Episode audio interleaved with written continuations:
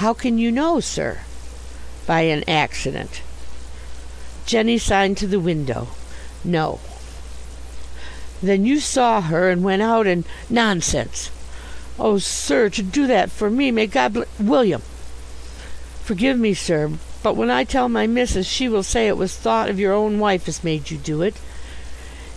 He wrung my hand. I dared not withdraw it lest we should waken the sleepers.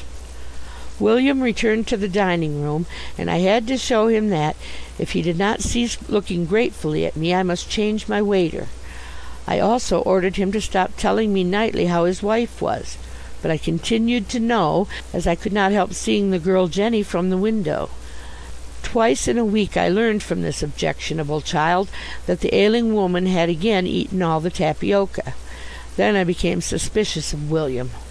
I will tell why.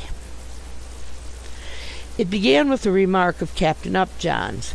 We had been speaking of the inconvenience of not being able to get a hot dish served after one a.m., and he said, "It is because these lazy waiters would strike. If the beggars had a love of their work they would not rush away from the club the moment one o'clock strikes. That glum fellow who often waits on you takes to his heels the moment he is clear of the club steps. He ran into me the other night at the top of the street, and was off without apologizing." "You mean the foot of the street, up, John," I said, for such is the way to Drury Lane. "No, I mean the top. The man was running west." "East." "West!" I smiled, which so annoyed him that he bet me two to one in sovereigns. The bet could have been decided most quickly by asking William a question, but I thought, foolishly doubtless, that it might hurt his feelings, so I watched him leave the club. The possibility of Upjohn's winning the bet had seemed remote to me. Conceive my surprise, therefore, when William went westward. Amazed, I pursued him along two streets without realizing that I was doing so. Then curiosity put me into a hansom. We followed William, and it proved to be a three shilling fare, for running when he was in breath and walking when he was out of it, he took me to West Kensington. I discharged my cab, and from across the street watched William's incomprehensible behaviour. He had stopped at a dingy row of workmen's houses, and knocked at the darkened window of one of them. Presently a light showed. So far as I could see, some one pulled up the blind, and for ten minutes talked to William. I was uncertain whether they talked, for the window was not opened and I felt that had William spoken through the glass loud enough to be heard inside, I must have heard him too. Yet he nodded and beckoned. I was still bewildered when, by setting off the way he had come, he gave me the opportunity of going home. Knowing from the talk of the club what the lower orders are, could I doubt that this was some discreditable love affair of William's? His solicitude for his wife had been mere pretence. So far as it was genuine, it meant that he feared she might recover. He probably told her that he was detained nightly in the club till three.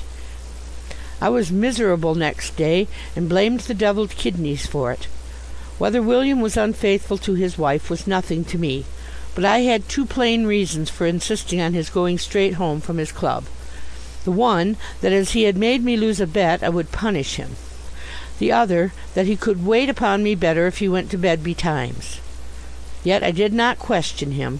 There was something in his face that well, I seemed to see his dying wife in it.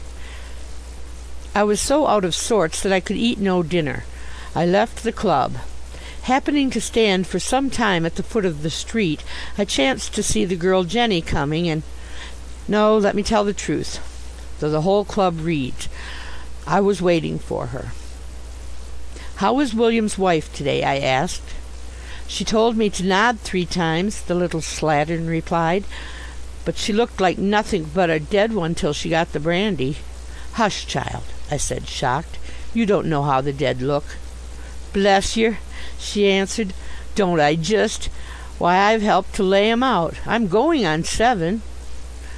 "Is William good to his wife?" "Course he is. Ain't she his missus?" "Why should that make him good to her?" I asked cynically out of my knowledge of the poor. But the girl, precocious in many ways, had never had my opportunities of studying the lower classes in the newspapers, fiction, and club talk. She shut one eye, and looking up wonderingly, said: "Ain't you green just!